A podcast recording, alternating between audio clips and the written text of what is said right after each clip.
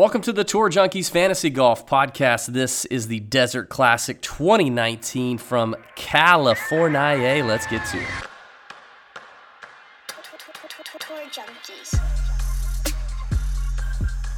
What's up, golf addicts? Thanks for downloading the podcast this week. We're going to break down the Desert Classic, no sponsored event here from La Quinta, California. We're going to give you our GPP favorites, our cash locks, and plenty of fades. We're going to recap the Sony, talk through what we like to call Cooch Gate. That, that's going to happen at the end of the podcast, including a letter that Pat wrote to El Toucan. You do not want to miss that at all. Plus, we're going to talk about a new interview we got coming up here. We're going to ask you guys to give us some stuff you want to see in the shop. It's going to be a great time. We're going to have a good podcast here. A lot of disagreement in this one. A lot of disagreement. We're not on the same guys. It's going to be interesting to see how this shakes out. The podcast is presented by MyBookie.ag. We've talked to our boys at MyBookie. You may not have heard, but Ho Sung Choi has now been given a sponsor's exemption to the Pebble Beach Pro Am in just a couple weeks. And our friends at MyBookie are going to give us some prop bets for old Ho Sung. So if you're not a member already, go join mybookie.ag. Promo code Tour Junkies when you sign up gets you a 50% deposit bonus up to a thousand bucks. It's our favorite place to bet on golf. You need to check out mybookie.ag. Promo code Tour Junkies. This is a good one. This is I'm just telling you this is a good one, especially towards the end with our letter to El Toucan. Enjoy it. Thanks for your support. May your screens be green. Here you go.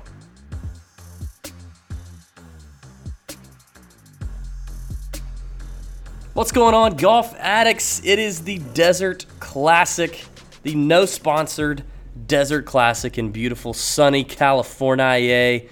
We are on the mainland this week. Myself and Pat Perry are ready to get at it. And Pat, guess what my podcast juice of choice is tonight? Tito's. Oh crap, I just got that on my computer. Hang on. Uh, no. Nope. Definitely not Tito's, although I did spill a lot of this. Hang on, I'm wiping my keyboard. Okay. Wow, no. already failing early on in the podcast. I Here- actually I have a new guess because we got a gift this week from a listener, Yes. Yes. and so I'm using that that gift, and uh, I'm assuming you are as well. Oh, I am pouring it literally as we speak. pouring it just all tell you over your computer, apparently. Yeah. Well, let me just tell you guys. Oh, hold on. Ah, let me just tell you guys. We we got a gift. We got a package. If you follow us on Instagram at tour underscore junkies, you saw it on our story from Mr. John. I think it's John Skiaka. I'm gonna say Skiaka. I really feel like you're you, you're not saying that correctly, but I'm not. You're one try- to talk. I, am not going to attempt to do it. Yeah. Uh, says the guy who referred to the course we're going to talk about later, the first year we did the podcast, as La Quinta. La Quinta. Um, yeah, we got a package from John Skiaka. Couple weeks or la- this this past week, he he DM'd us saying how much he appreciated us and wanted to send us some podcast juice from his neck of the woods. So man, I, let me just tell you, the devil is in the details. Our boy John, not only did he send us some exceptional podcast juice, but the packing. He, he the box had a, a a drawn or spray painted or stenciled Golby head over the over the uh, on the box on the outside of the box. is beautiful, very well done. Took him a little extra time and thought, and then and then um, four very nice double IPA brews from different areas, uh, breweries, beers that he likes, all very delicately wrapped to make sure that nothing spilled. And John, let me just tell you, they arrived in perfect form. I am currently drinking the Lawson's Finest Liquids Sip of Sunshine. It is a uh, it is an IPA, eight percent alcohol by volume, which is uh, which is always good. And this is in the uh, this is from Two Roads Brewing Company in Stratford, Connecticut. No free ads, but there you go. Thank you, John. That's very nice. Pat, what are you enjoying tonight? Well, I'm enjoying some Tito's because we're, we're, we're continuing on with the, the resolution of me and Tito's. Uh, Yes. So, so, but he sent me this this this small little bottle of Tito's, and it's uh it's it's kind of cute. It's a cute little bottle of Tito's, uh, just enough for an outing or two. Um, See, it's the listeners demanding more Tito's, Pat. Yeah, and, and now it's not a mini bottle. It's kind. I mean, it's like a. I don't know. It's just. It's. I haven't seen one this small, but it's not a mini bottle. It's pretty cool though. Um, and then he sent me a nice bottle of uh, French rosé, which uh, I'm not going to have during the podcast, but I'll, I'll may when I do open the bottle, I may uh, tweet out something or or uh, That do is some beautiful. Instagramming. But it's uh, it was very nice, and and uh, like you, I received a package with a with a, a drawing or a stencil on the outside, um, and it was wrapped extremely well. Very, Yeah. extremely well. Very hard to get into. John, very hard to get into, honest. but it was safe. It, it, you know what? very safe. It takes care like that when you're sending podcast juice. It needs to be protected. Yeah, yeah. You can't. You can't just. You can't just. You know, frivolously pack podcast juice. You know, No. like that. Who does that? Not John. That's for sure. No, he and not a lot of other listeners. Not a lot of other listeners. We would love to get more listener mail. That's fantastic. We, we really appreciate it. If you want to know where to send it, slide in our DMs or send us an email. We, John, you are the man. We appreciate you. Thank you, man. It's guys like you make us want to keep going. Um, all right, Pat, let's get into this. We've covered podcast use. We got a lot to talk about tonight. We uh, Matt Kuchar won a golf tournament, and yours truly talked him up as a GPP play. Uh, I had a, I had a better weekend picks than you. Uh, now our boy, uh, we got to give a shout out to our boy Tom Wyckoff, who is behind the scene. Oh, excuse me, I'm already burping up my IPA. Tom is behind the scenes keeping up with our picks this year, and we're not going to bore you with them every every week, but you know, every every couple months or so, we'll stop and tell you how good or bad we're doing in cash, GPP, all that stuff. Tom is recording that for us, and I looked at it just before the show, and I I, I had a good week, and um, yeah, so hopefully you can bounce back. Hopefully you can bounce back this week. Yeah, I'm expecting to. You know, it happens. But it was a fun tournament. You know, Cooch Cooch ended up running away with it on uh, on the back nine on Sunday. It looked like he was going to blow it up in the first you know few holes, bogeying a lot. Um, but there was some good stuff going on, and we, we got a lot of tweets, a lot of green screens out there, and a lot of people hitting some bets. Thank you guys for tweeting us and letting us know that uh, things are working out for you, getting that green screen disease. We love it. Keep it coming, and uh, keep the bets flowing. We, we love to see that see that happen. Uh, it's great, great stuff.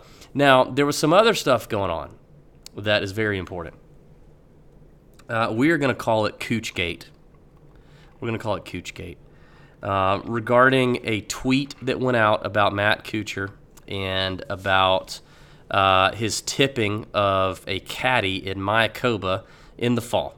And there was a lot of scandal surrounding this. We are not gonna we're not gonna hit you with it right now, but let me just tell you that the chunk and run segment tonight is gonna address that.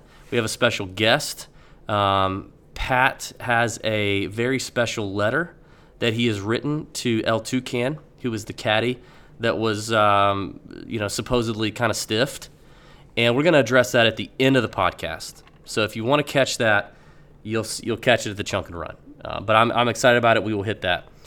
Other than that, uh, Pat, we had a full rollout of brand new content last week. I'm very excited about it. Your first fantasy golf sommelier article went up on tourjunkies.com.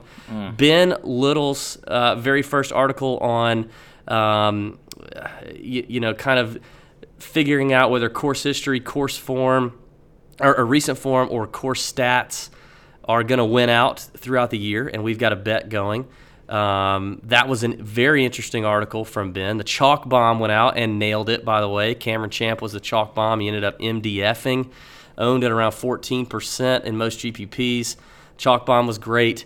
And then uh, the our YouTube channel, our YouTube channel rolled out. So thank you to all those who have subscribed on the YouTube channel. We'd love to have some more subscribers. We didn't get as many as we kind of thought, but we've released our first two videos over on YouTube. And let me just tell you, if you've been doing this for a while and you're looking for something a little more expert, a little more in depth, a little more advanced, it's coming. Just subscribe, it's coming. We're starting off for the rookies, for the newbies, for the beginners, for those dipping their toe in. But go to our YouTube channel and subscribe, and uh, click the little notification bell so you know when uh, when, when we shoot a video. Um, and watch those first couple videos we got up. Really proud of them. It's gonna be good stuff. But it was a full week of content, Pat. How'd you feel about all the content that went out last week? We did a lot. Yeah, it was it was fun. It was a good week. I was uh, well, I say that my the my uh, article sucked as far as uh, Well, It was I thought- entertaining. I thought it was And free. entertaining. The picks were entertaining and free. Yeah, and it's, you know the picks were bad, but uh, I put a lot of a lot of energy into that. I got already got some good ideas for uh, for tomorrow's article.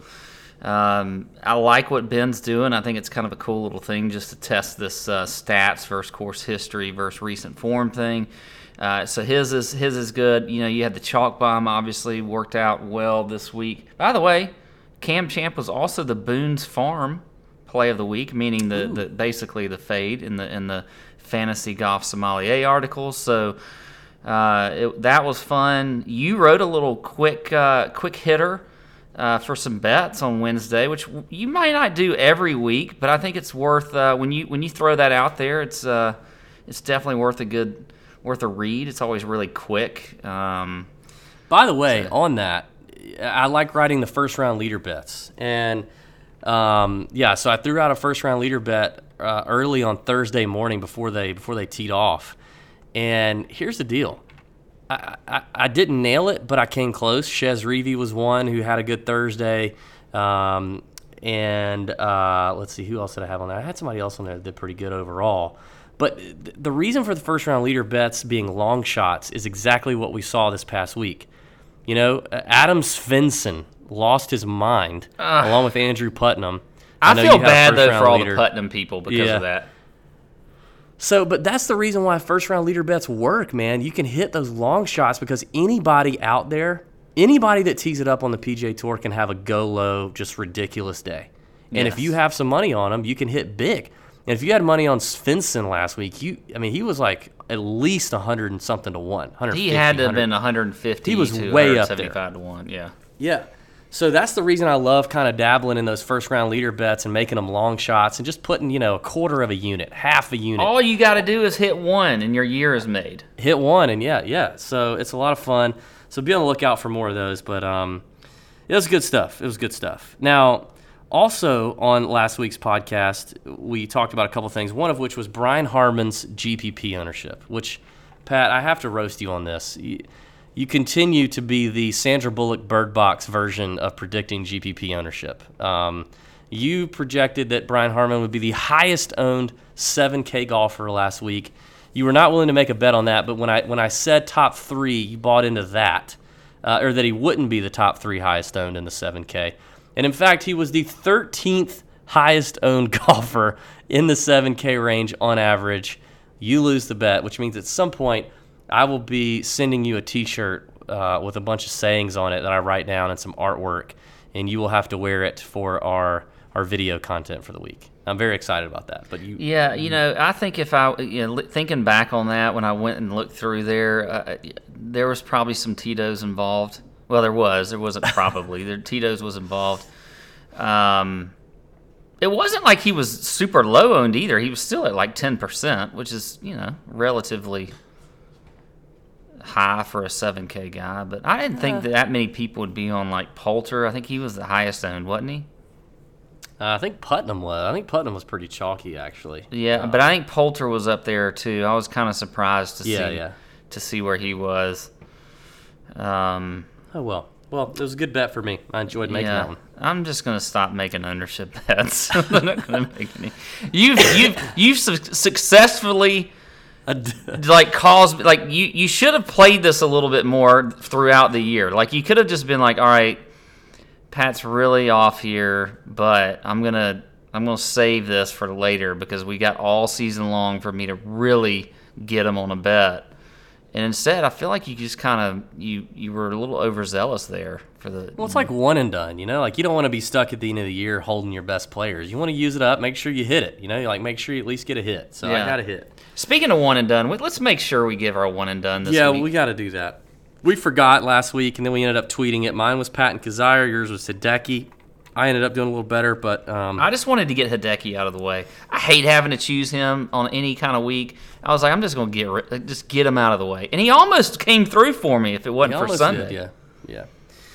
Uh, two real quick things before we move on. Uh, we had a listener that absolutely won the contest for best cereal to golfer comparison, and I feel like it was so brilliant. I must mention it on the podcast. I, I would be I, wouldn't sleep. I would not sleep tonight if I failed to mention this. You know, last week for the chunk and run, we compared cereals to PGA Tour players. We had some good ones in there, but we asked the listeners if you guys had a better one. Your brains were more creative than ours. Tweet them out, and and we got some good ones, but the, no one hit the grand slam that this guy hit, and his name is Patrick. I'm pretty sure I'm pronouncing this right. Patrick Nipple. Um, Wait, wait, wait a second. yes. I was mean, about to go. Think, I, the first thought I had was, we sure have some crazy last names on on listeners from a pron- pronunciation standpoint. But then you you just you you kind of threw me back. So say that again, Patrick. Who? Nipple. Um, I'm pretty sure it's nipple. It's spelled K N I P P L E. So it's nipple, but with a K in front. And I'm assuming the K is silent. I doubt that it's Patrick Knipple. Knipple. Okay. Could be. All right. So, anyway, he is at PK Nipple. Or, yeah, yeah, at PK Nipple for those of you spelling at home wanting to look Patrick up. Patrick, holler at you, man. It's a fantastic last name, but the tweet was gold. His cereal comparison was he tweeted out Lucas Glover would be Honey Smacks. His honey smacks him every time he messes up on a Sunday. I feel like I led him to that though because I did bring you up. did, but it's tragic because you missed the I can't believe I missed that. I was so pissed at my brain for not thinking about that. oh. Oh. And if you don't know, just Google Lucas Glover and wife. He's basically you don't have to do anything. It's a pretty easy Google His search. wife, his wife beats him. Uh, They're still he together, play by the way. They are, yeah. Fantastic tweet by you, Mr. Nipple. I really appreciated that one. Um, in other news, just a reminder to be on Twitter. If if you're listening to us and you're trying to get better at DFS, we say this every now and then, or golf betting, or anything that you're spending money on trying to pick who's going to play well this week. You have to be on Twitter. I tweeted this out uh, right before lineup lock. Jordan Spieth's press conference on Wednesday night was awful. He literally, and we don't have to go down the whole what's wrong with Jordan train, but he literally said, I'm, I'm going to paraphrase, but he very clearly said, I, I you know, I, I remember last week you thought that maybe he decided to play here last minute because he was feeling good and he was ready to get out there and test his game, which I think is a very viable theory. That could definitely have been the case. And Until if you, weren't heard paying him a- talk. yeah, and if you weren't paying attention to what he said, you you could easily think that, and then you would have been screwed by his miscut. But in his press conference, he said, "Yeah, like I basically got to the point where I done what I can do, and I wanted to see where my game is at, but I, I don't have high expectations this week. I, I have lower expectations. I'm here to really test where my game is and see where I need to go from here and get and shake the rust off." I mean, he literally said those those those things, which was not good. And so I tweeted out, "Hey, Jordan just said this. If you have him in your lineups, I would consider taking him out." I mean, I just I, I know that there's plenty of guys that sometimes that in front of a microphone they feel like they're not going to play very well. They go out and they light it up. I get that that happens, and that could have happened. But just listening to him talk and like seeing, you know, hearing what he said, it did not sound good. So if you're not if you're not paying attention to the presser, but you have Twitter, which you can get that information in 280 characters or less very quickly, that's an edge for you, and, and you would have gotten him out of your lineups. So just the lesson is get on Twitter. If you want to do this thing right, get on Twitter. You know, I think though you could. There's some arguments you could make here on the other side of that because I, I feel like now he had a, a very good day on Friday. It was obviously a, a crappy day on Thursday, but when something like that comes out and so many people take hold of that, whether it's and, and, and we're not that like when we tweet, you tweet something out like that, it's not like it's you know ownership's changing a ton, but the media does, you know, catch hold of it, and and I like to sometimes fade the media. Like I like it when there's there's a guy like that that may say Yeah. something in a press conference that makes everybody think, "Oh my gosh, he's just not there. Oh, there could be an injury or whatever." There's a part of me that thinks that it's a, you know, could be a good decision at times to fade that, to fade the noise. And and so that's what I did. I actually played some Spieth because I thought, you know what? I feel like I'm going to get a little dip in ownership, which I did, and I it didn't it didn't work out for me. But I would not change that in the future. I would I would probably do that again, and I don't think I can fault anybody out there for doing that. So uh, I think there's a couple ways you can look at it. Obviously, it worked out well for you and and that tweet and everything else, but don't always think that just because what they say in their press conference or what the media is saying about them going into a particular event whether it's worried about some injury, but something that may have happened six months ago and they just haven't played in a while or whatever. I, I don't know. I think sometimes that stuff gets overblown and overthought, and then you're overthinking your lineups. And if you had played Spieth last week and he did actually play really well, which he did on Friday and could have continued that in the weekend, I saw a lot. I watched a lot of him on Thursday and Friday because of the fact that I, I owned him a lot in my DraftKings lineups and I sort of went contrarian with him. And he showed a lot on Friday, especially that his game is is not that far off. Uh, some would disagree, but okay, all right. I- I, see your point. I, I think for me, I would do it the same way myself because, you know, hearing him say it, watching him say it, knowing that he didn't play well last year, knowing that he couldn't figure it out, paying up for him the way you're going to pay up for him, I, first event of the year, I think I would continue to fade him. But I, I, I see what you're saying, and I think a lot of times you, you are right. You, you fade the media, fade the the noise, fade the latest little news blip, and and you can come out looking good. So I, I get it. Either way, just get on Twitter. Um, Joey Garber is a Web.com graduate, now on the PGA Tour full time. Played for the University of Georgia Bulldogs. Young guy, a party in a box. We interviewed Joey last week. We've got that all edited. That'll probably be released on Thursday. Make sure you guys listen to that one. It's a lot of fun. It's only like a, I think it's a 30 minute interview max, but it's jam packed. Joey is a trip. We have a lot of fun with Joey. He's an open book. That's what I love about some of these young Great guys. Kind of starts off books. slow, but it it, it, It builds nicely. builds very nicely. Yeah, yeah. Uh, the- He's a young guy. He's timid. You know, he's like not. He's not sure what we're trying to do with the interview, and then we start having fun with it, and he, he loves it. So it's a great interview. Cue that one up. The last thing I want to ask before we get into the course breakdown is Pat. You know, you and I are talking about some new items for the Tour Junkie shop this year, and I would love to know from our listeners. What would you like to see in the Tour Junkie shop? What would you buy? What would you actually spend money on in the Tour Junkie shop this year? We're pretty confident we're going to have a golf towel in these in the shop here pretty soon. So uh, stay tuned for that. We've never had one of those. We've got some hats up there. We got a few T-shirts left, but anything in particular you would like to see in the shop? Tweet us, DM us, email us, whatever you want to do. Do that. And while you know, Pat, while we're talking about clothing, one thing that we can't put in the shop, but but I wish we could, is Peter Millar. The, the, Peter Millar just won't let us carry their brand on our website. I don't know what I don't know what it is, but they just won't let us do it. However, if we could, we would. Their comfort, their fit, their quality, their style sets the standard.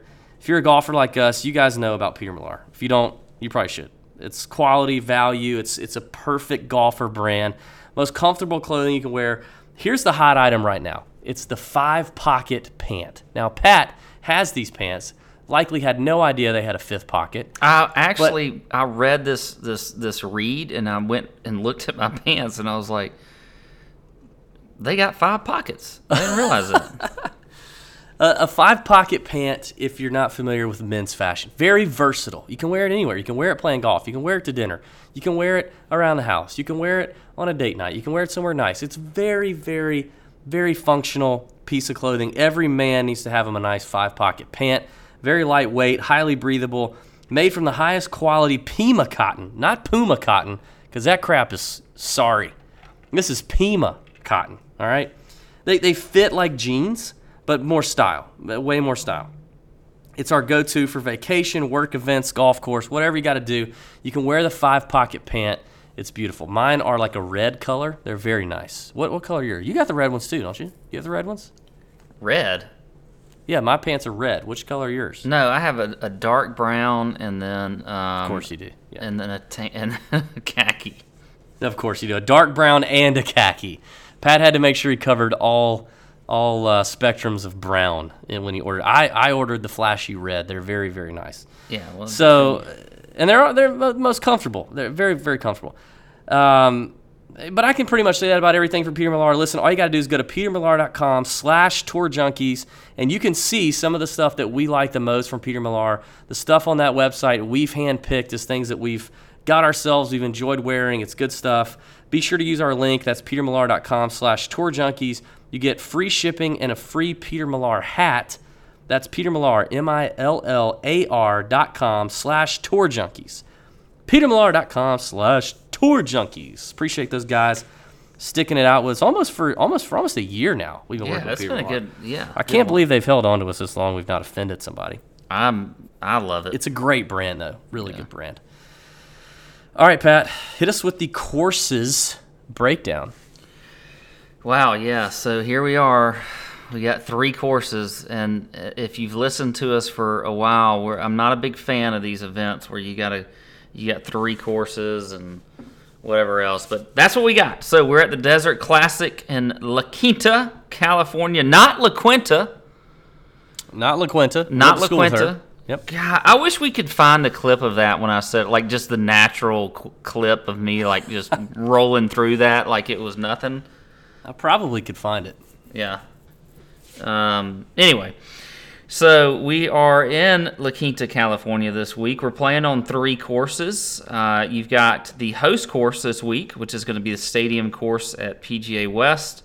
You've got uh, also the Nicklaus Tournament course at PGA West, and then La Quinta Country Club is the third course in the rotation. But with the home course, here's the thing: they're going to play all three days each. They get each course, and then they'll reconvene for the final round uh, on the host course, the stadium course at PGA West. So there's a 54 hole cut this week, not 36 holes.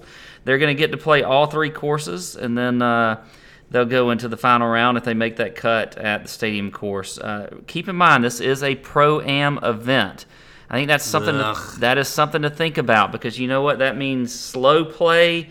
That means these guys might have to be sociable out there and actually, you know, talk to some of these these hacks that they're playing with. You might want to look at some patient guys. You know, some guys that can sort of handle that. You know, that that that atmosphere because they're going to get that for sure. Looking at the courses in particular, the stadium course at PGA West, it's a Pete Dye design.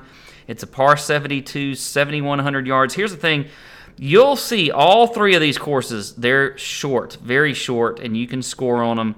This one ranked 36 on tour out of 52 as far as easiest courses on tour. Um, you know, there's really just there's not a whole lot to it. I mean, it, it I think it was set up originally be, to be pretty hard, but it just hasn't really been that way. You should see plenty of birdies out here. Now, this is the course where the most hazards are, are out there, where you can have some big numbers. So, if you want to look specifically at this course, you do may may want to see players that that have you know that are you know avoiding bogeys, avoiding double bogeys because there's a lot of water on this course. There's a lot of deep deep bunkers that you can get into. But really, they're still scoring out here. I mean, it's it's still going to be the underlying theme. You look at it; they've got four par fives on this course, all of them reachable. The longest is the 591 11th hole.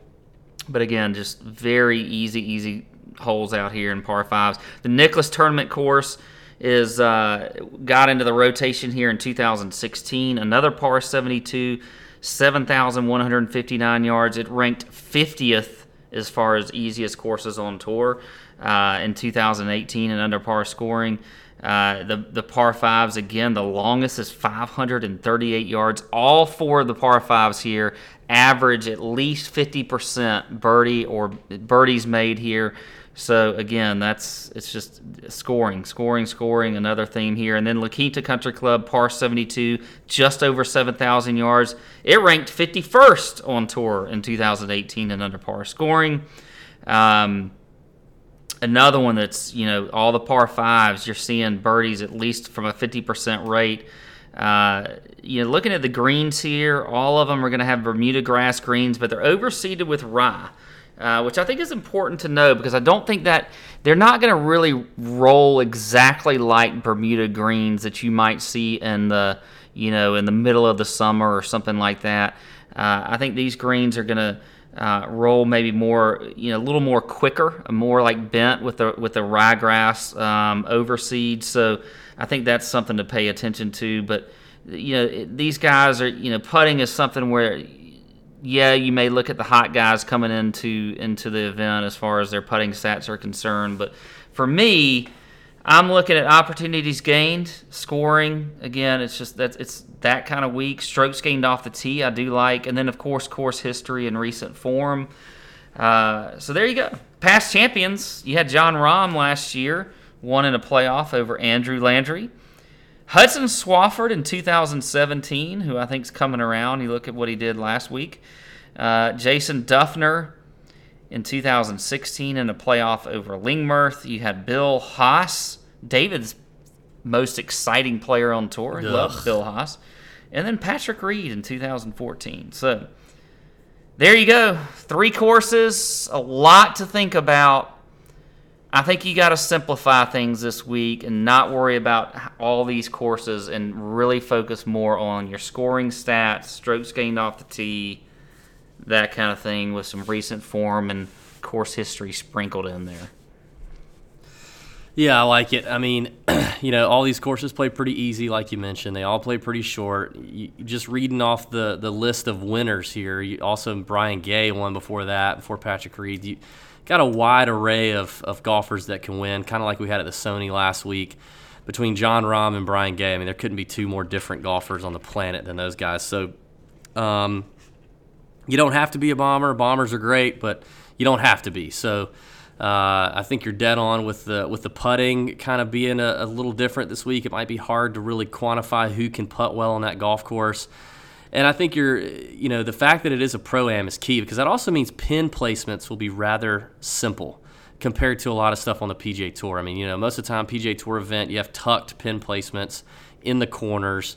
Whereas here, you're going to have more pin placements in the middle of greens so that the pro-ams can, or so that the amateurs can continue to, to have a little bit of fun. So I, I do think that makes being in the fairway that much more important so that these guys, you know, these pros can, can really go at it, control their spin, and go flag hunting. And that's one thing that I think is key. You, you want aggressive players. You want guys who are going to go after pins.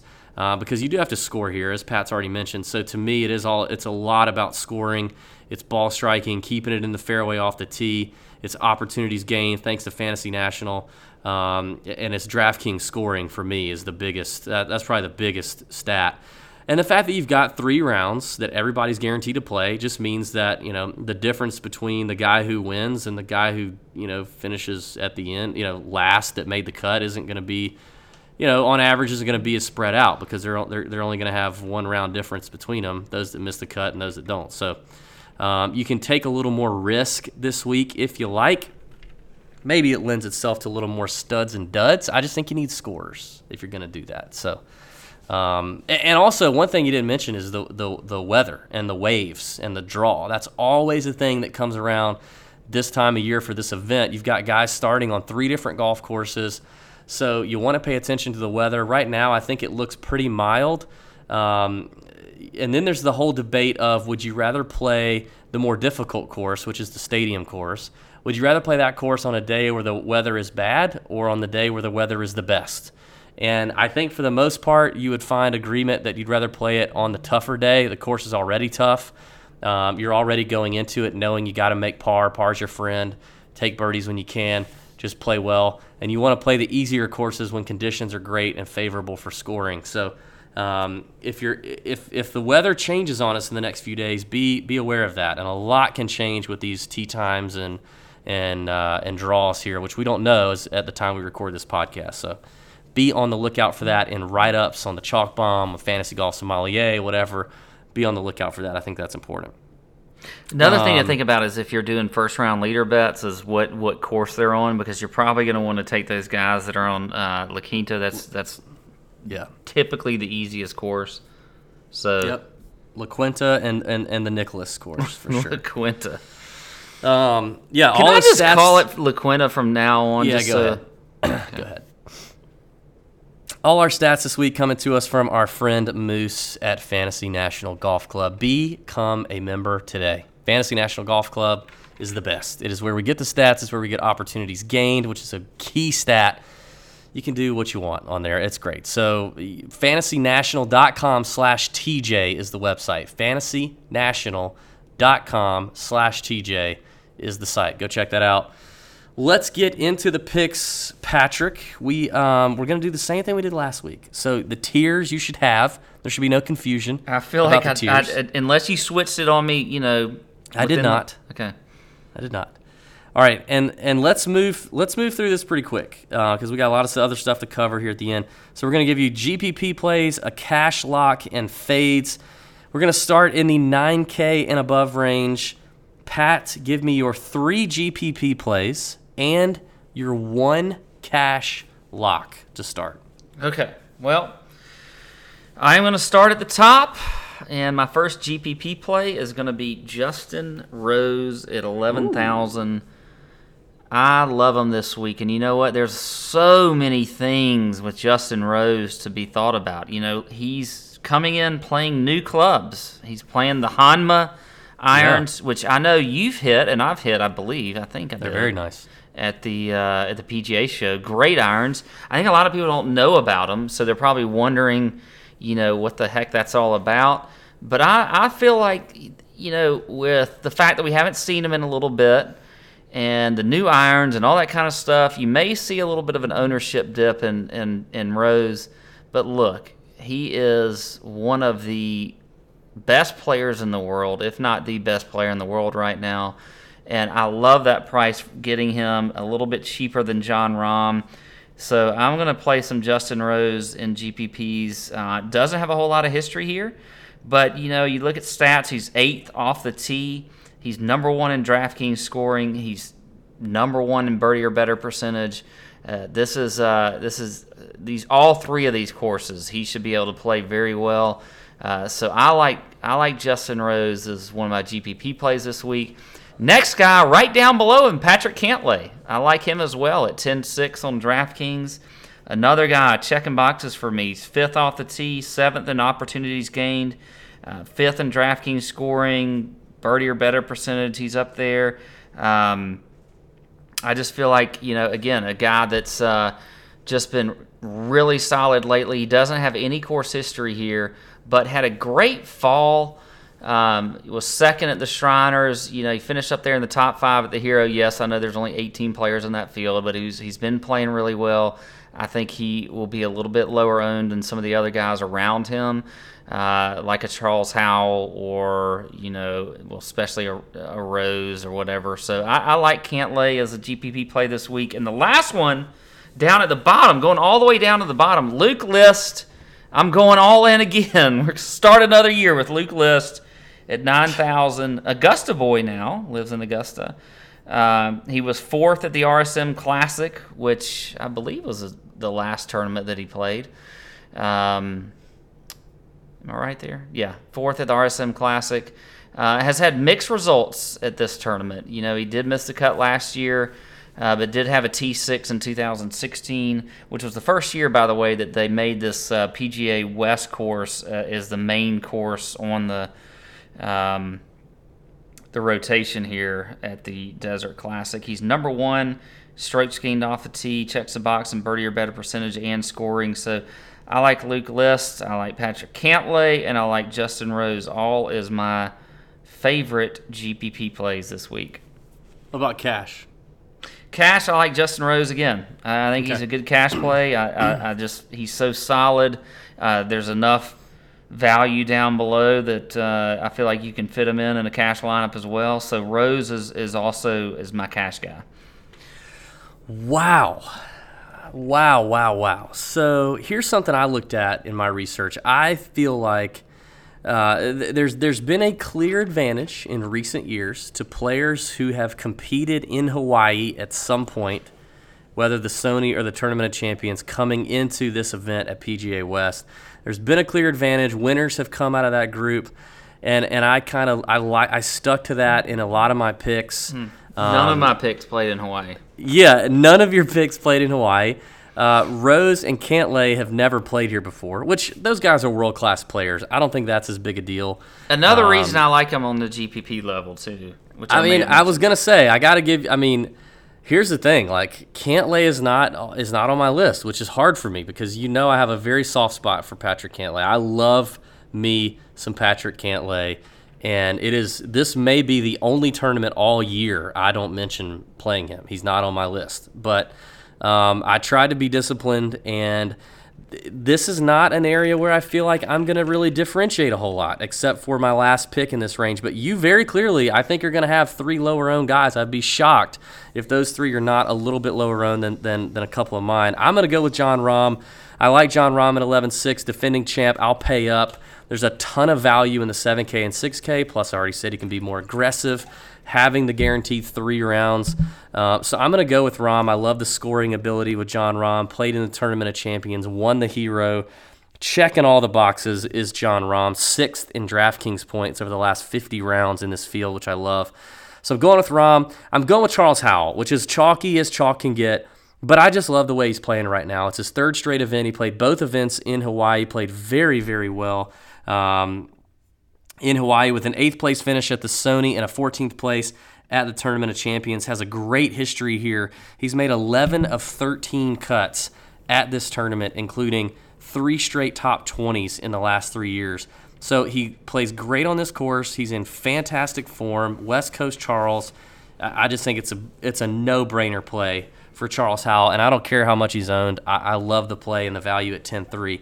Now those two guys are a little chalky. I'm hoping this guy is not as chalky, and I think he may be a little uh, a little overlooked because he finished almost dead last in the Tournament of Champions, uh, but he did play the Tournament of Champions, finished 27th, uh, and that is Aaron Wise. Now, Aaron Wise has played this event twice. He's at $9,400. Finished 17th last year, 34th his first time out uh, in 2017, but uh, didn't play the Sony, skipped the Sony, rested up.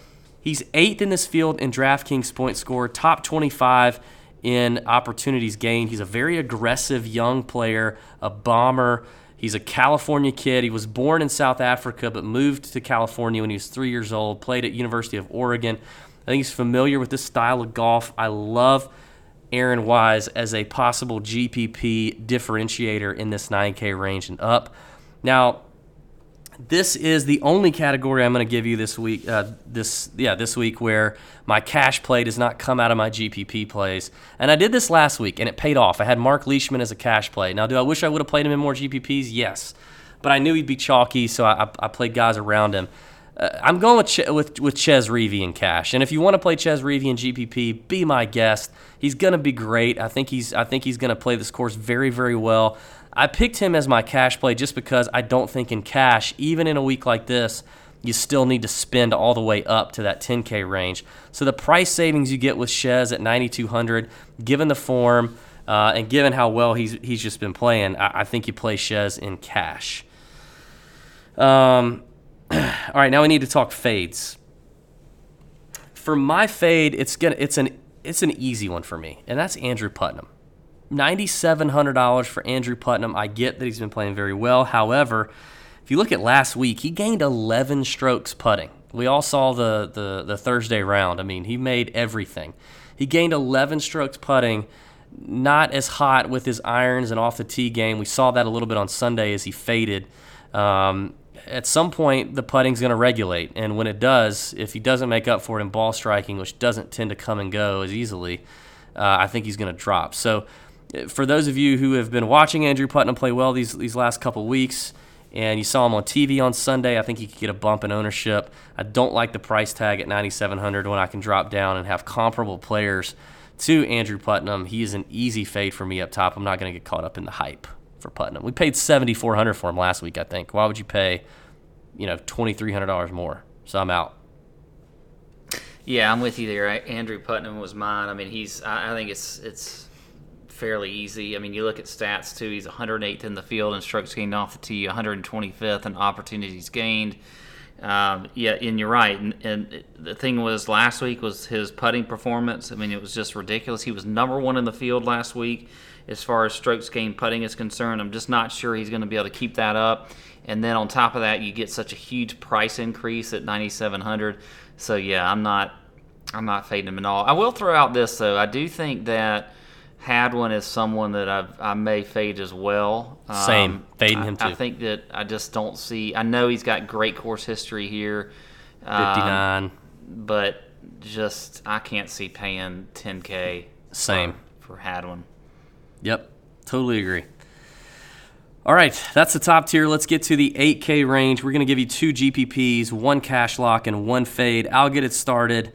I'm going to give you a chalk GPP play, and that's Patton Kizzire. I love the way Patton is playing right now. He was my one and done last week. I had him in a lot of DFS lineups. Um, finished tied for 13th, had an eighth place finish at the Tournament of Champions the week before. Played here with kind of middle of the road results. Played here three times, hasn't missed a cut. Uh, but his best finish is a tie for 42nd. I don't think that matters right now. He's playing really good golf at the moment. Opportunities gained, he's 30th, which isn't fantastic, but he's checking the box there pretty much. Um, I just think he's a, he's an easy play here at 8,700. My second GPP play, I think, should give me a little more of an ownership edge. At 8,100, I'm going to play Sung Jae Im. Sung Jae, the web dot, uh, web.com grad, is 10th in this field in dra- uh, DraftKings points scored.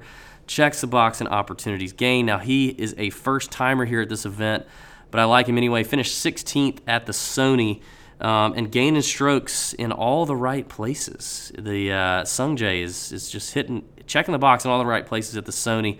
He gained four strokes off the tee, uh, almost five strokes off the tee, and three putting. He was kind of middle of the road in uh, in approach game and around the green, but I like Sung Jae and the ownership leverage he's going to give me. He was about eight percent owned last week. I don't see it getting too much higher than that. Maybe a little bump with the 16th place finish at the Sony, but I think he's a nice little GPP play.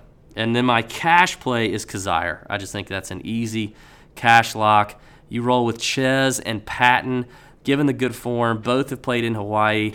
Um, I, I think it's a I think it's a safe bet in cash. Okay. Who you got? Uh, well, I'm gonna start off uh, with JJ Spaun. I like him at 8,500. Uh, Another guy who hasn't played yet this year. another guy. Maybe I didn't. I We're didn't going really. completely opposite. I didn't really think of that. I mean, it wasn't really a theme for me. I don't. I don't mind the fact that they haven't played this year, but uh, I mean, I get what you're saying. But uh, you know, you look at strokes gained off the tee. He is uh, in the top 25 in the field. He's number 10 in the field. From what I the stats I had kind of broken it down to, uh, in opportunities gained. Um, so I like that as well. Um, you know what? He just got engaged. By the way, there He could be did. that. that- what- Now we call when you have a baby the nappy factor. What do we call when you ha- when you just got engaged? Is there something? I don't there? know. I don't know what that is. I don't know. But you know what? He really played well in the fall. I mean, you look at his uh, the three events that he played: the RSM, the OHL, and the Shriners.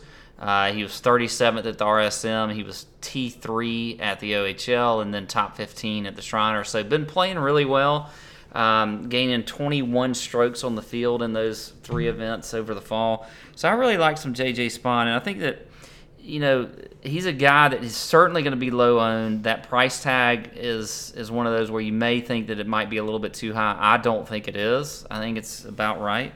So I like uh, I like JJ Spaun there. Also Hudson Swafford, kind of kind of surprised you didn't mention him at all. Um, been playing, you know, he was one of those guys that I think had sort of a a down year last year, but is coming back. He was third last week at the Sony Open. Uh, obviously has great course history here with a win, uh, and then also checking boxes as far as his stats are concerned. I mean, he's you know he's uh, 35th in, in DraftKings scoring, so he's up there in the top third of the field. He's 21st in birdie or better percentage. I, I just think Hudson Swafford's going to prove again why he loves this event and plays well here. I mean, you, look at uh, he won two years ago in 2017, had a top 30 finish the year before that, has gained 28 strokes over his last five times playing in this event. So I like some Hudson Swafford. I think it's a good price there for him at 8,300. And you know what? He's also my cash play. I think he's a great cash play guy that you can just put in your lineup, not worry about him. To be a cut maker here. I, I just think uh, so. He's to be my GPP and my cash play this week. I don't mind the cash play on Swafford, and I seriously considered him. Uh, this is a total fan share moment for me because uh, I feel like Swafford's going to get a lot of attention. Past winner, obviously played pretty good this past week. Um, I, I'm not crazy about the price for Swafford, but I don't mind paying it in cash if I'm not paying up for these other guys. Um, so I, I, don't mind the play, but I definitely think this is a fan share check. By the way, fansharesports.com is our only source for GPP ownership projections. We've talked about them before. If you go to fansharesports.com and you sign up today, you can sign up for free. There's a ton of free content on the website. You get all the free content, but if you become a Fanshare Pro member, that's when you really get to see what Fanshare can do for you if you're serious about trying to place well in these GPPs. Um, it, it's just super easy. And we have a promo code for you now. It's fantastic. Promo code is Tour Junkies, which is our promo code everywhere. Uh, we've said it before. If you just go to any website that we might have ever been affiliated with and type in promo code Tour Junkies, Tour Junkies you might get work. lucky.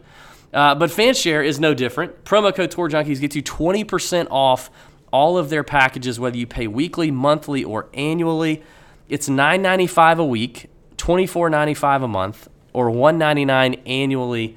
Just get the annual membership. It will pay off. It works for football too. So you can use your PGA uh, fan share, and then come NFL season, if you're a big NFL guy, you can use it there too. Promo code Tour Junkies, 20% off. But you're going to get these guys that that that uh, you know gather all the data on everybody that that that's being talked up by the talking heads around the industry, and they're going to tell you who's getting the chatter and where they think the ownership is going to go. Plus, you get to see recent performance, DraftKings points performance. Uh, they've got a lineup generator. Uh, you can see where these guys went to college. You can see um, all kind of fun stuff about them, which I love that about Fanshare Sports, and they're just good guys. So I think that's going to be one of the first guys I want to look at come you know close to lineup lock is the Swafficer on Fanshare. I agree. I, I do think that, that he is he's right in that sweet spot of guys that we, we there could be a lot of talk as far as uh, whatever the talking heads are concerned, but it's for me it's for good reason. I, I think Yeah, I mean he's playing good. That's for that's for sure. Um, and he could score, man. That guy can freaking score when he's well, on. let me give you a guy who's not playing well, and he is my fade in this 8K range, and that is unfortunately our boy Kevin Kisner. It, it's it's not the price for Kis. Uh, this past week at the Sony, he gained two strokes putting and lost strokes everywhere else, um, including five strokes around the green, which is crazy for Kiz. Lost about a full stroke uh, with his iron play. Um, I just I can't pay up for that kind of form with Kiz. So at 8900, he's just he's not checking boxes. He's not in the good form that we want to see. His history here is kind of okay, nothing crazy. Um, I mean, best finish is a top 25 two years ago, but even at $8,900, if that's your best finish, I'm not crazy about the upside given the form with Kiz. I think he's an easy fade. Who's your fade? Yeah, you know, it was between him and, and Brian Harman for me. I mean, I, I think. I, you finally gonna you're gonna fade Harman this week, huh? yeah, it's funny because you know, obviously, I liked him a lot last week, but um, I think I'm bailing. I'm bailing. I'm jumping off off the the- ship. I'm off the Bulldog ship in the 8K range. I'm with you on Kisner and also with Harman.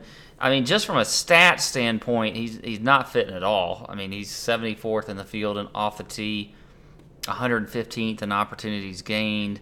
Uh, you know, 144, so near the bottom in birdie or better percentage. So just not scoring at all right now. Now he does have pretty good course history here. So, you know, he may be a guy that coming off of a, a bad performance last week at the Sony Open, missing the cut, that you you take a flyer on uh, in a GPP. But I still think you could that could still be a mistake, and I just don't know. I mean, it's it's just not something I'm comfortable doing, not something I'm confident with. So I think Brian Okay. Harman will be my fave of the week, and, and I'm with you on Kiz too. He's right there with me. All right, let's move it along. We got a lot of picks in the 7K range. Three GPP plays, one cash lock, and two fades. Pat, hit me with the GPPs and the cash lock. All right, well, I'm going to go real quick with these, but Peter Uihlein is my first at 7,700. He- We're talking GPPs here. I like him. He's got pretty good recent form with a T7 and a T23 in his last couple events. Um, you know, he was 17th last year in his, his first start here, so you know he's uh, obviously uh, Okay. you know played well in the past. I, I do like some Peter Uihlein. Uh, I like Joaquin Niemann. Oh, Jocko Niemann, 7600. I think he's just I, I don't know. He's he's going to show the world this year. I have said already this year that he's going to be better than Cameron Champ, and I think it's going to start this week. Checks a box, especially from a stat category for me. Uh, you look at um, crap. Um, you look at strokes gained off the tee, he's number two in the field. Opportunities gained, he's number one in the field. DraftKings scoring seven. Birdie or better percentage five. If you've put all those together, he is the number one ranked player in the field as far as those four stats are concerned. So I love some Jocko Niemann at 7,600. I'm going to go ahead and just say that if we have to take a cash play, which we do, he's going to be my cash play here in this range. So I'll go ahead and get that out of the way. Also, Richie Wer- Werenski at 7,600. Love him. Great course history here.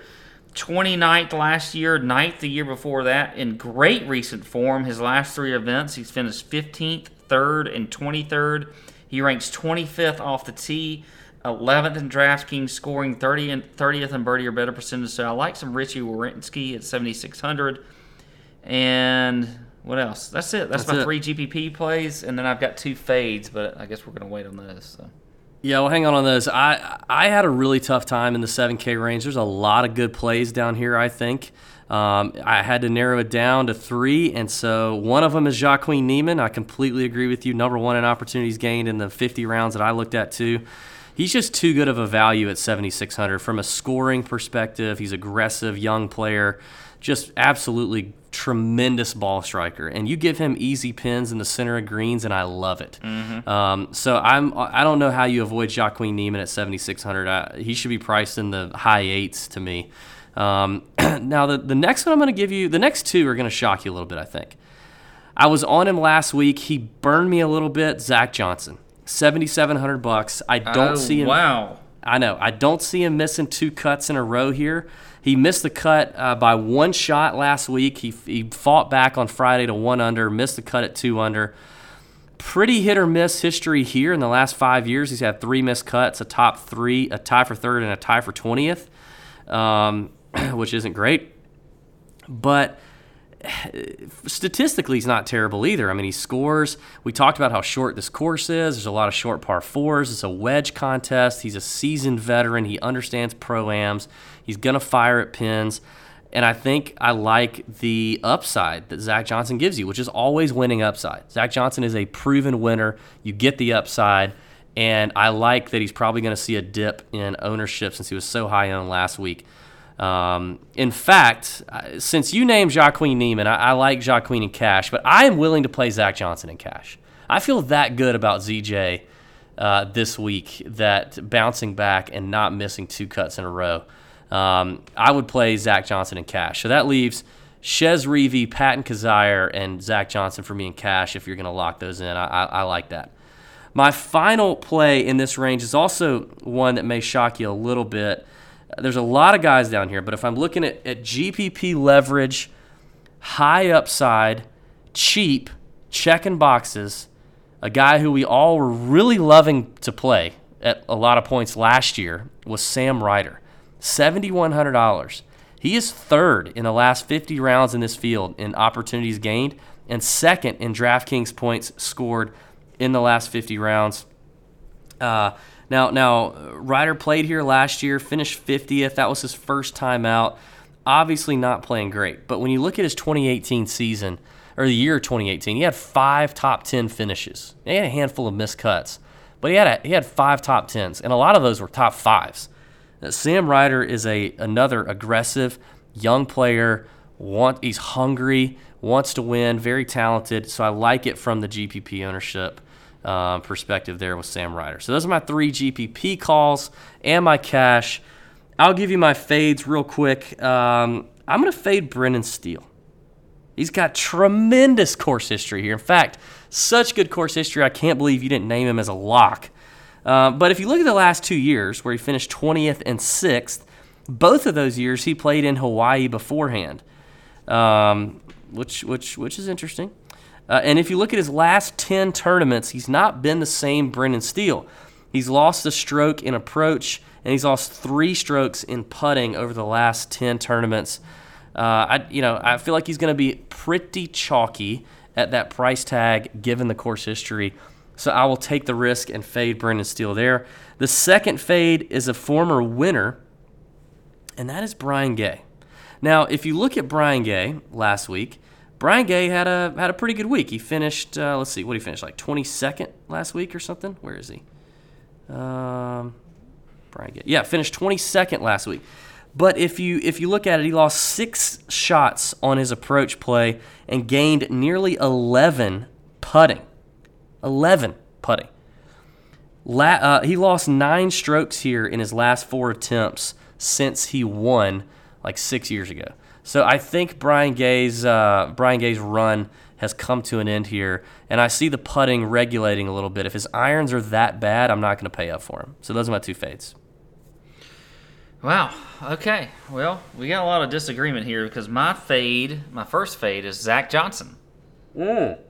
I do not like him at all. I mean, he does not have very good course history here. I mean, you look at it, he was uh, he did finish T20 last year, but he missed three straight cuts before that.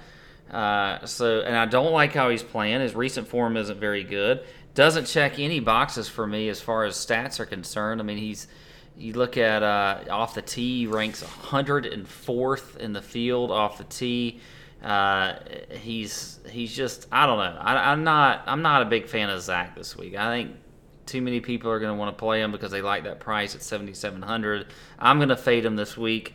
My second fade is going to be another guy that I think people tend to gravitate to, especially when he's cheap, which he is this week uh, and we haven't seen a whole lot of them lately. And that's Charlie Hoffman at 7,500. Mm. Not Yep. checking any boxes for me as well. I mean, you look at DraftKings scoring, he's 122nd in the field, 57th in the opportunities gained, 60, 60th in uh, strokes gained off the tee. Um, just a guy that you know he ha- doesn't have great course history here. He's missed uh, out of the the last three years. He's missed two straight cuts.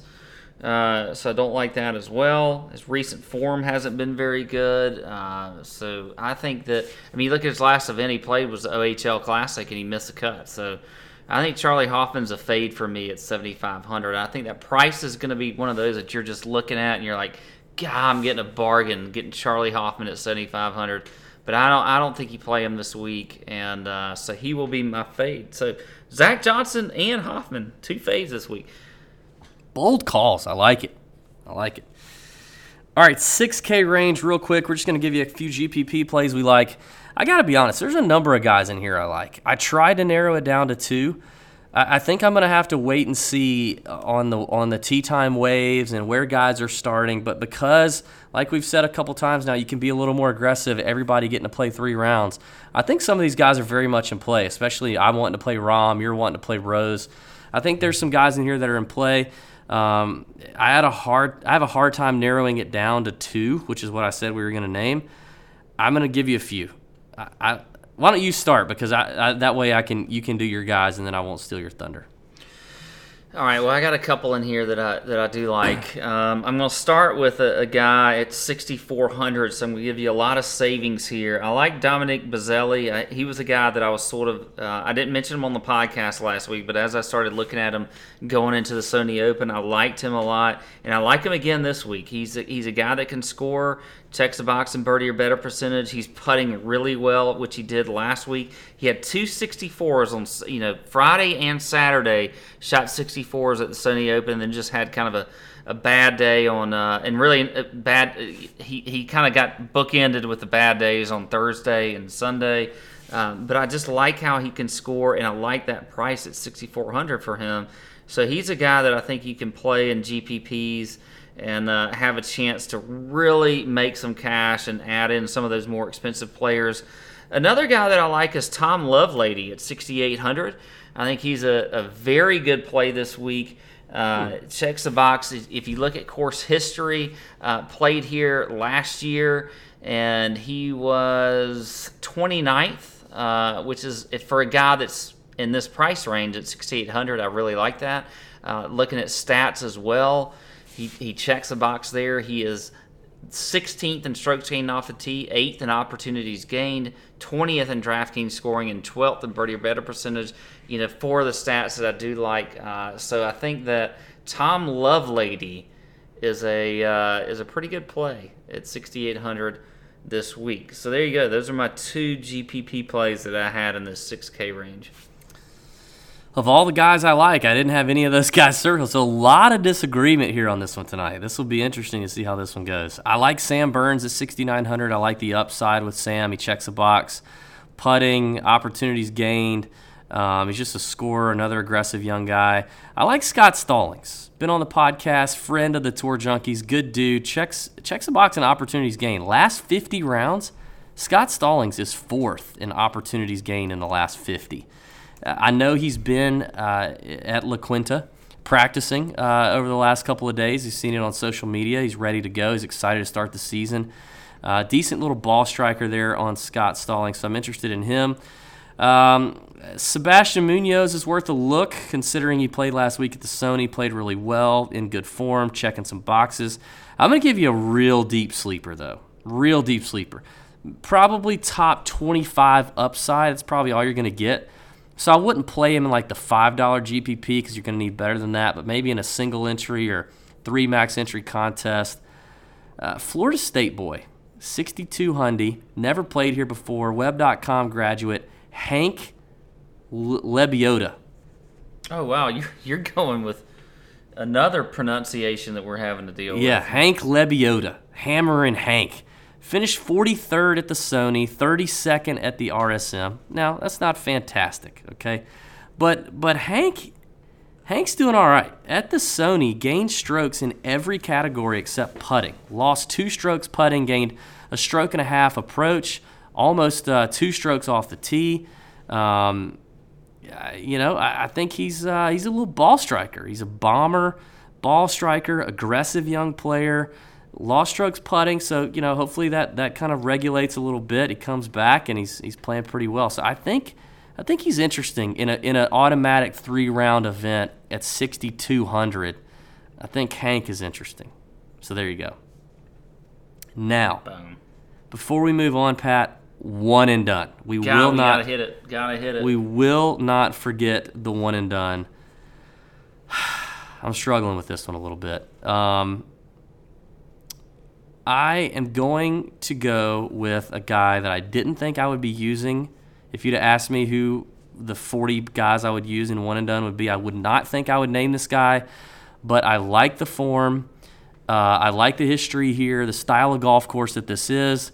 Played in Hawaii the last uh, last week, um, and and honestly, th- this is a 5.9 million dollar purse, one of the lowest purses on all the PGA Tour, very low. So I don't want to like blow Jon Rahm on here or Charles. I just don't want to do that. I'm going to go with the Shesticle. I'm going to go Chez Reavie as my one and done play.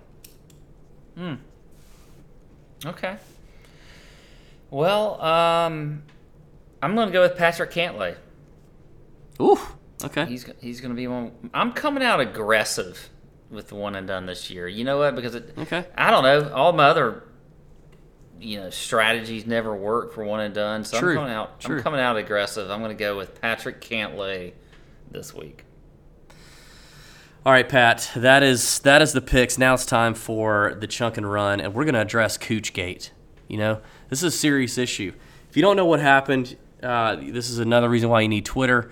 But basically, Tom Gillis, retired PGA Tour pro, older guy, likes to stir the pot on Twitter every now and then got on social media over the weekend and said he had on good authority from a number of credible tour players, caddies, etc., that when Matt Kuchar won the the Mayakoba in the fall with a fill-in local caddy named El Toucan, uh, he only tipped him $3,000 out of his $1.3 million paycheck that week.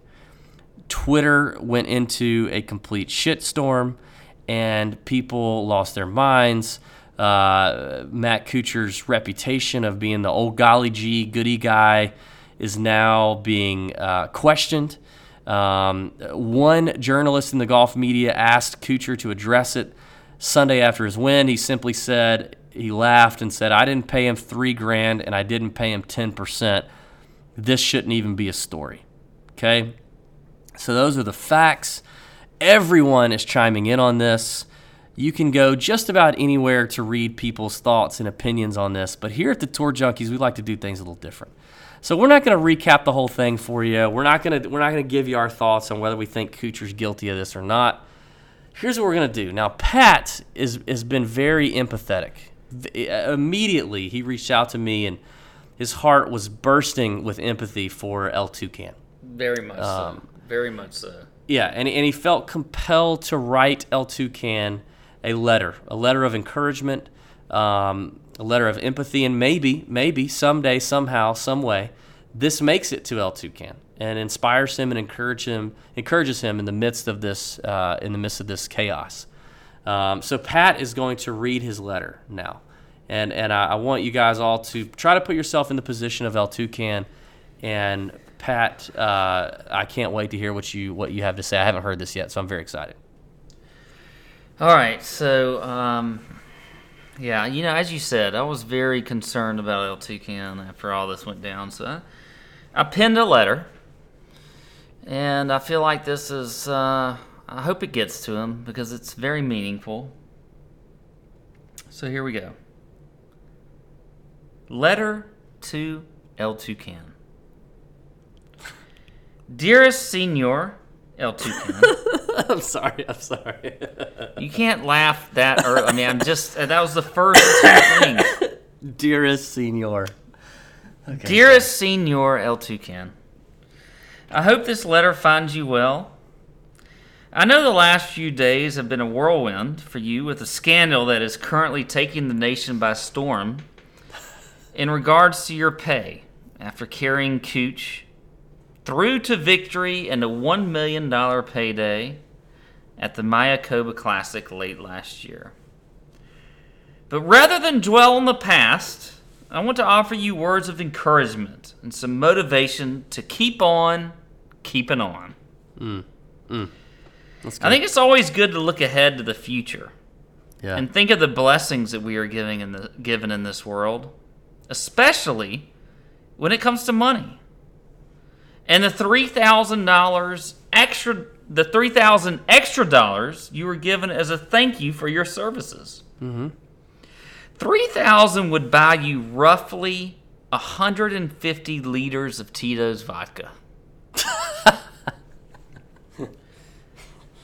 think about Yeah. that for think about that for a minute yeah. even your children, once they are of age, of course, could benefit greatly from such an investment in their future. 150 bottles is a lot, believe me. That's two a month for 12 and a half years. Woof. Hell, you could even rebrand it as El Toucan's Elixir of Green Reading Love.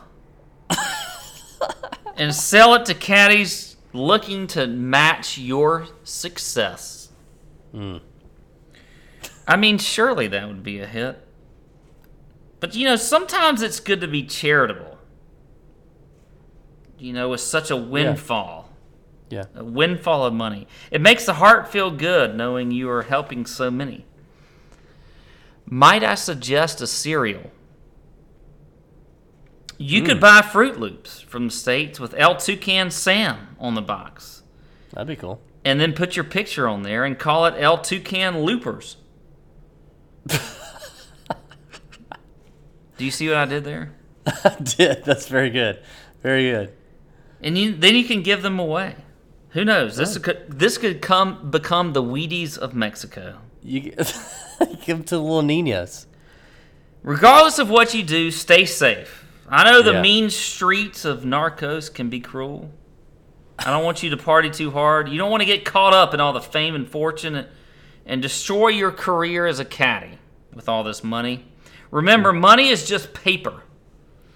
Sure, it can buy you stuff, but in the end, technically, you could just use it for toilet paper after three extra spicy bean burritos.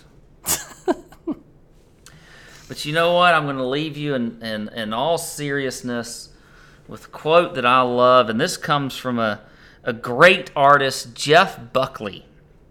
Hmm. A guy, a song singer songwriter you've probably never heard of, David, but he always has sage advice. And this comes from his song Satisfied Mind.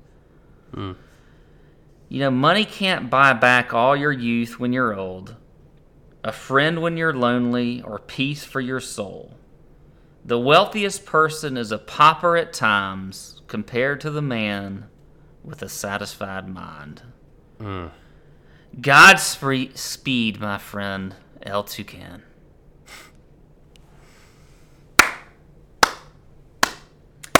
That's all I got. You came to me this morning with this, so that's that's that was all very I could come good. up with. That was very good. Uh, much love to El Toucan. Stay safe on the streets, homie, and um, you know don't don't make it rain in the clubs. Be careful where you spend that quan. Uh, we're looking out for you. We're praying for you. Um, hope hope hope everything is well.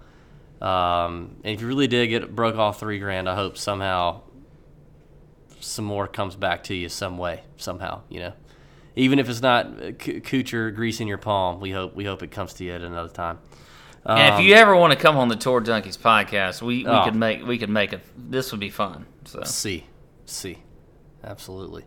Uh, all right, listen, that was fantastic, Pat. Very good. We're going to end it with an interview we did with a listener. Uh, this was pretty funny. I actually tweeted out uh, today. Does anybody know any defamation or libel attorneys? And it was very funny. The response. Most people, I believe, felt like we were in trouble. And I now I appreciate your your your call to arms for the tour junkies. We had a lot of people DM us, "Yo, I got you, free advice. What up?" We really appreciate that. Thank you. Um, a couple people commented as if there was going to be some drama. There's no drama. Uh, there is no defamation or libel suit against us that we know of, or one that we are plotting against anyone else. However, again, wanting to do things differently in addressing Coochgate, we wondered does Matt Kuchar have any any uh, you know uh, any any opportunity to press charges against old man Tom Gillis, just wanting to stir the pot, you know, and and wre- and wrecking the the good boy goody two shoes reputation of of said Matt Kuchar. And so, a listener of ours who gratefully uh, willing to offer his advice, his expertise, and get on the phone with me and talk through defamation of character suits and and and, and potential libel. Um, uh, was was very willing. Stephen Morris, uh, friend of the podcast, great dude, uh, University of Georgia guy, which is fantastic. Uh, Madison, Georgia, Southern boy, which is just up the road here from Augusta, right between Augusta and Atlanta. Agreed to come on the pod and talk about it. So I just picked Steven's brain and asked him uh, about what Cooch should do and if he has anything that he could bring on Mr. Gillis for stirring the pot as he has. So enjoy the interview. We're going to end with the interview. We will be back next week. We hope you guys enjoy the podcast. Enjoy your week. Make sure you check out all the free content we're delivering to you this week yet again. We're excited. We've also got another big announcement next week, by the way, on, on next week's show. Really fun announcement. Cue up the Joey Garber interview. May your screens be green and enjoy this interview with Stephen Morris. In the meantime, DB, see you out. All right, Golf Addicts, DB here. I've got a special guest on the line. Uh, many of you have uh, no idea who he is. In fact, probably all of you have no idea who he is. But he is the first ever TJ attorney on call listener, uh, UGA fan, I believe. And it sounds like from my, my initial conversations with him, maybe a Georgia boy, Stephen Morris. What's up, man? How's it going? Hey, how's it going, DB? Appreciate you having me on. Yeah, I'm definitely a Georgia guy and uh Georgia fan Nice. and uh, uh struggling uh golfer myself. nice, nice. We're a lot, a lot of things in common here, man. Now, now, Stephen, you answered the call. You answered the call on Twitter. Now, this was really funny. We had so I put out the tweet this morning that, you know, I, I needed to know if any listeners practiced in uh, you know defamation of character or libel law or anything like that. And man, the amount of people who I feel like thought that that was very serious and that myself or Pat were looking to you know to press charges against someone who was who was hurting us.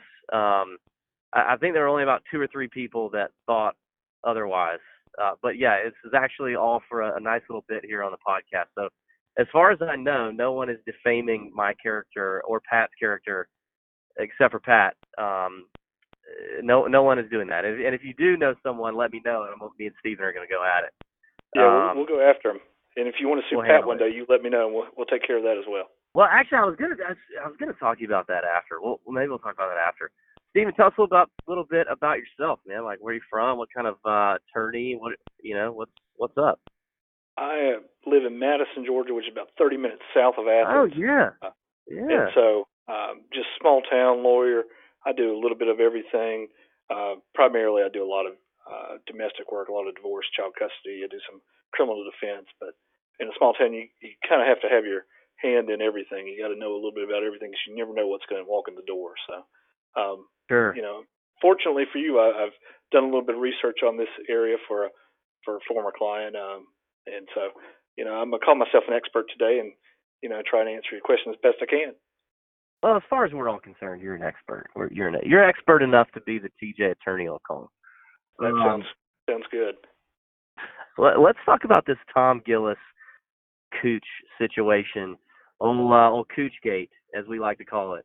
Um, you got Tom Gillis, former PGA Tour pro, old guy, likes to stir likes to stir the pot on Twitter. Doesn't tweet a lot, but when he does, can can tend to stir the pot and get stuff going. Um, he breaks it out over the weekend that that allegedly, and and he has on on uh, you know good faith that Kuchar only tipped his caddy, uh, El Toucan, the local caddy at Mayakoba when he won in the fall, only tipped that caddy three thousand U.S. dollars after a 1.3 million dollar paycheck, um, and Twitter went ballistic. The all the social medias went nuts. Um, you know, so if, if you weren't on social media at all, you may have had no idea. Uh, one journalist asked Matt Kuchar about it yesterday, uh, and he basically said, you know, I I didn't pay him three grand and I didn't pay him a hundred. I didn't pay him ten percent. This isn't a story.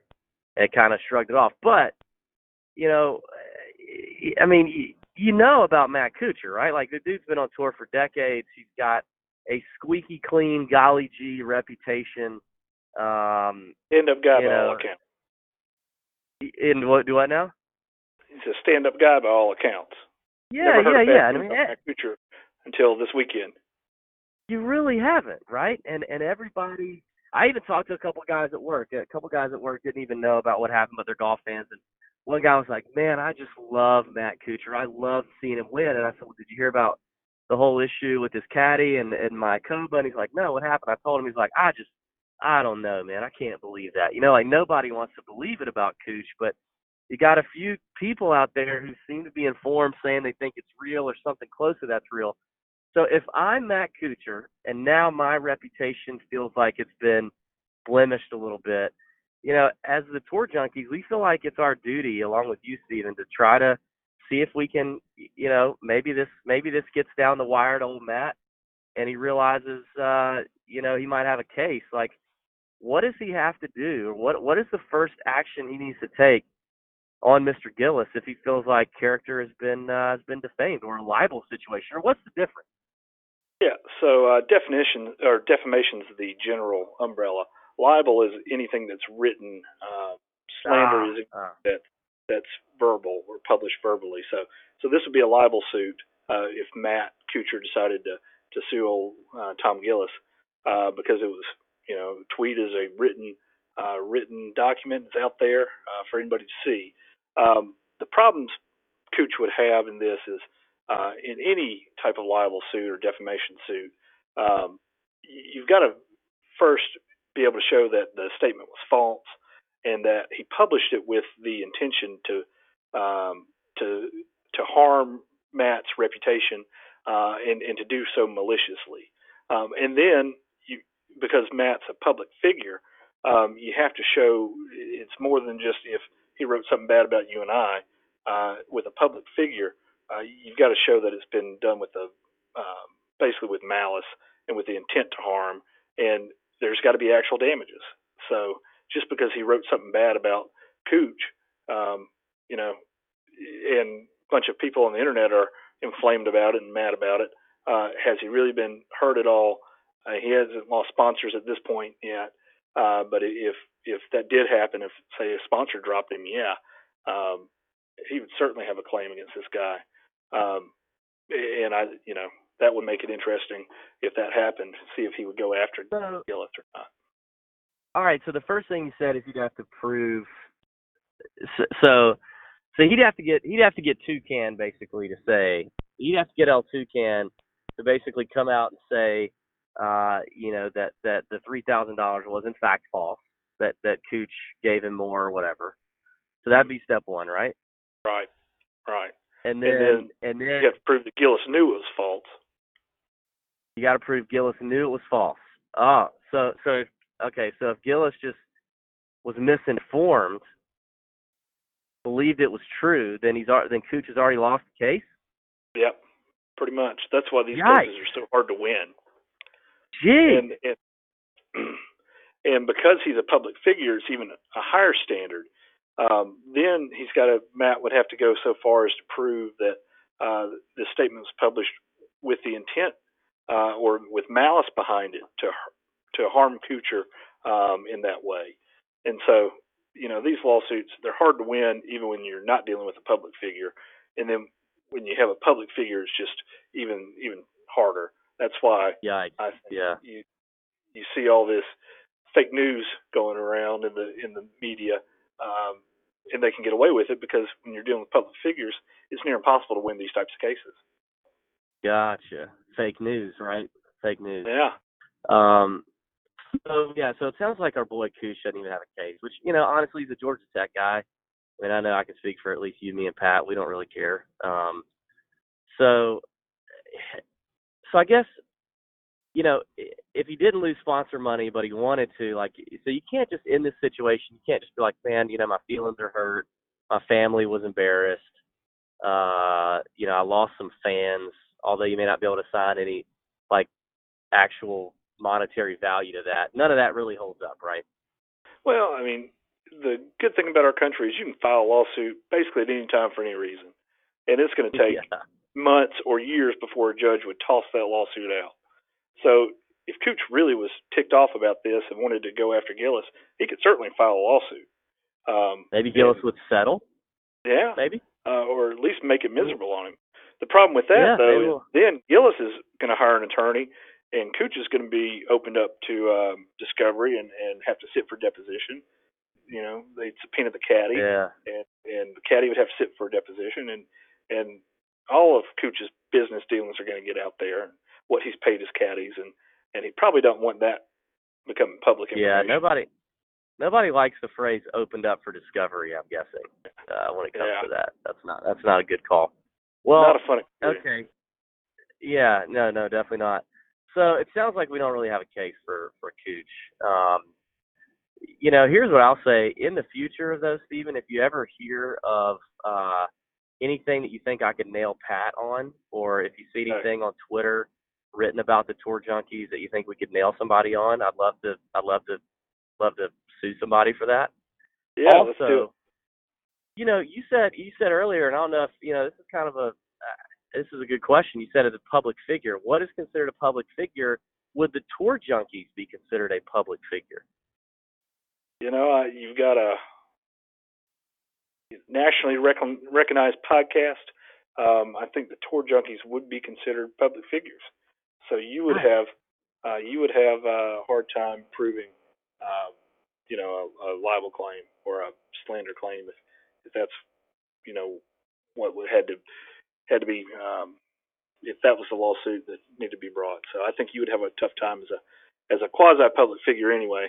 Certainly, the person that you sued would claim yeah. you're claim you're a public figure because then it's a Yeah. even higher standard for you to prove. So